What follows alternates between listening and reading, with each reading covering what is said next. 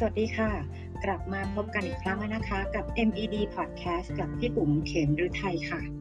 วันนี้จะมาชวนทุกคนได้รู้จักกับเวลา เวลาของในหนึ่งวันเนี่ย โอเค ทุกคนก็รู้อยู่แล้วแหละว่ามี 24 ชั่วโมงใช่ไหมคะ แต่เรารู้ไหมคะว่าจริงเวลาในหนึ่งวันน่ะถูกแบ่งออกเป็น 4 ช่วงเวลา และช่วงเวลา prime time ก็คือเวลาคุณภาพสูงที่สุดของวัน แต่ก่อนที่จะมารู้จัก prime time เรามารู้จักกับเวลาทั้ง 4 ช่วงก่อนนะคะ เวลาช่วงที่ 1เขาเรียกว่า prime time เมื่อสักครู่เลยค่ะ ก็คือช่วงเวลาที่สำคัญที่สุดมีคุณภาพที่สุด 2. ช่วงเวลา semi prime time หรือเวลากึ่งสำคัญ 3. ช่วงเวลาแรงงานค่ะ หรือว่า labor time 4. ช่วงเวลาที่ใช้ในการพัฒนาตนเอง หรือเรียกว่า growing time คราวนี้เรามารู้จักกับช่วงเวลาทั้ง 4 กันนะคะ ช่วงเวลาที่ 1 เลยค่ะ ช่วงเวลา prime time ก็คือช่วงเวลาที่สมองสมาธิของเราเนี่ยดีมาก เราสามารถควบคุมอารมณ์ได้เป็นอย่างดีในช่วงเวลานี้ ดังนั้นทำอะไรในช่วงนี้เนี่ยเอาพุทจะออกมาเยอะมากเลยค่ะ เช่น ถ้าเราเขียนหนังสือก็จะเขียนได้เยอะ หรือถ้าต้องตัดต่อวิดีโอก็จะเป็นช่วงเวลาที่งานออกมาเจ๋งเลย ซึ่งมนุษย์ส่วนใหญ่อะค่ะ จะมีเวลา prime time แตกต่างกันออกไป บางคนก็ตื่นเช้าขึ้นมาตีห้าหกโมง ช่วง prime time ของเขาเนี่ยก็คือหลังจากตื่นนอนเลยค่ะ แต่ช่วง prime time ก็จะหมดไปภายใน 2-3 ชั่วโมง ขึ้นอยู่กับว่าคืนนั้นน่ะเขาพักผ่อนเป็นยังไงแต่คนธรรมดาอย่างเราๆคนทั่วไปอะนะคะ ช่วงเวลา prime time เนี่ย ก็จะเริ่มประมาณสัก9โมง ซึ่งก็สอดคล้องกับคนส่วนใหญ่ แต่แล้วก็จะมีบางคนนะคะที่เป็นพวกนกฮูก คือช่วงเวลา prime time เนี่ยก็จะเป็นช่วงเวลาที่พระอาทิตย์ตกดินแล้ว ทีนี้แล้ว prime time สำคัญยังไง ช่วงเวลา prime time อะค่ะควรเอาไว้ทำงานสำคัญที่ยากๆเท่านั้น เหตุผลเพราะว่า อย่างที่บอกช่วงเวลา prime time มีน้อยมากก็คือ2-3ชั่วโมงนั้นเอง ยกตัวอย่างเช่น ถ้าเราทำ presentation ชิ้นหนึ่งนะคะ เวลา prime time คือเวลาที่วางแผน ว่าเราจะมีคอนเทนต์อะไรบ้าง structure ของ presentation จะเป็นยังไง เวลา prime time เนี่ยจึงไม่ควรเอามาจัดหน้า ปรับฟอนต์หรือว่าใส่สี อันนั้นเนี่ยควรจะเป็นเวลาของ labor time มากกว่า หรือสมมติว่าเราจะคุยกับลูกค้าคุยกับผู้บริหาร ก็ควรเลือกคุยเวลา prime time นะคะ เพราะโดยปกติแล้วคนส่วนใหญ่เนี่ยเวลา prime time จะอยู่เวลาเช้า และสมองก็ยังปลอดโปร่ง แล้วก็เป็นช่วงที่ยังไม่มีเรื่องราวระหว่างวันเข้ามาสอดแทรกเยอะหรือถ้าเราต้องเขียนหรือต้องทำคอนเทนต์ช่วงเวลา prime time ก็คือช่วงเช้าที่เราเขียน craft คอนเทนต์ให้เห็นเป็นภาพชัดๆ ส่วนเวลาที่จะต้องไปลง detail แก้คำผิด จะไม่ใช่เวลา prime time นะคะ แต่ก่อนอื่นเราจะรู้ได้ไงว่าเราอะมีเวลา prime time ของตัวเองเวลาไหน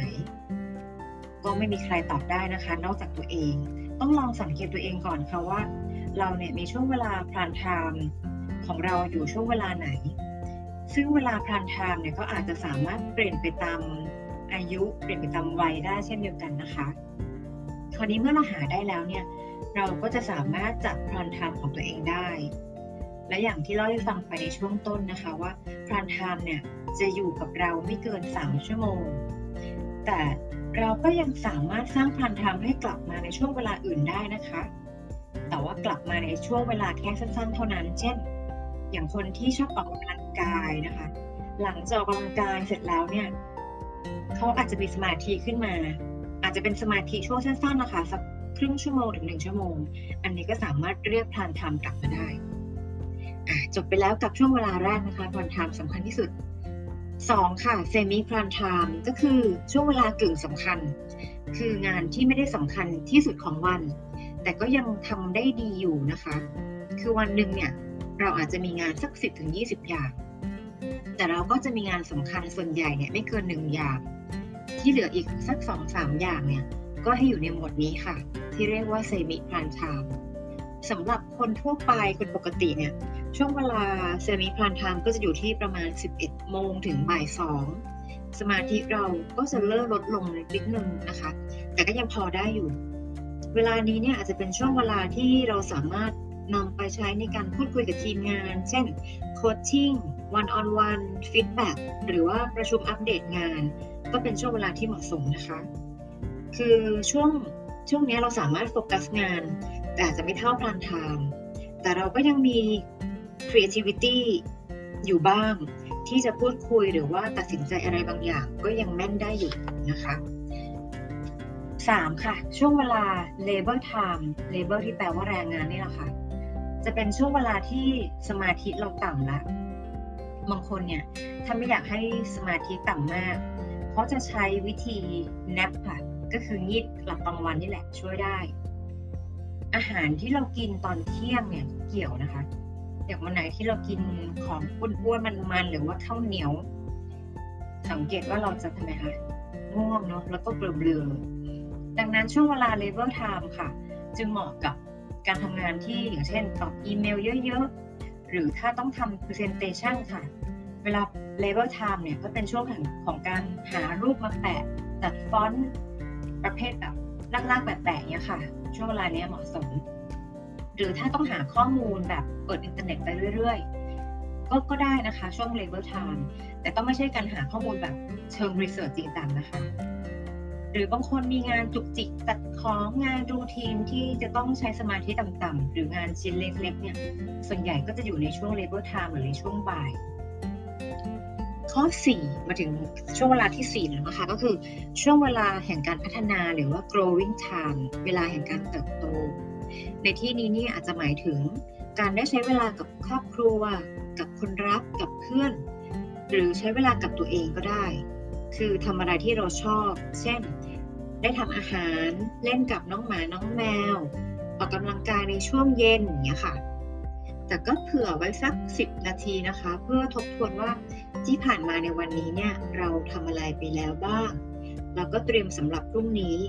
แต่ก็ไม่ต้องทำอะไรจริงจังใหญ่โตนะคะทำสั้นๆ แล้วเราก็จะเข้านอนด้วยอารมณ์ที่เรารู้แล้วว่า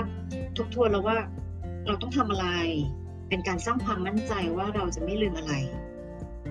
เป็นยังไงบ้างคะกับ 4 ช่วงเวลาทวนเนาะก็คือเวลาช่วงแรกก็คือพรานชามนะคะช่วงเวลาสำคัญเซมิพรานทามก็คือกึ่งสำคัญ labor time ก็คือช่วงเวลาที่เราสมาธิต่ำนะคะ แล้วก็ growing time คือช่วงเวลาที่เราได้พัฒนาเรียนรู้เติบโตหรือว่าช่วงช่วงเวลานี้อยู่กับครอบครัวนะคะ ซึ่งจริง ๆ ช่วงเวลาพรานไทม์เราอะมีน้อยที่สุด แต่เราก็สามารถทำให้ทุกช่วงเวลาค่ะสำคัญได้ ด้วยการโฟกัสในทุกสิ่งที่ทำนะคะ เราจะสามารถสร้างงานสร้าง productivity ที่ดี แล้วก็เป็นคนคุณภาพได้อย่างแน่นอนค่ะ วันนี้ก็ขอใช้ช่วงเวลาพรันไทม์ณเวลานี้กับทุกคนนะคะ กับข้อคิดและก็สิ่งดีๆ แล้วพบกันใหม่กับ EP หน้าก็จะเป็น EP 101 ของพี่แล้ว จุดพลุฉลองกันด้วยนะคะ ทุกคนเก่งมาก แล้วพบกันค่ะ วันนี้สวัสดีค่ะ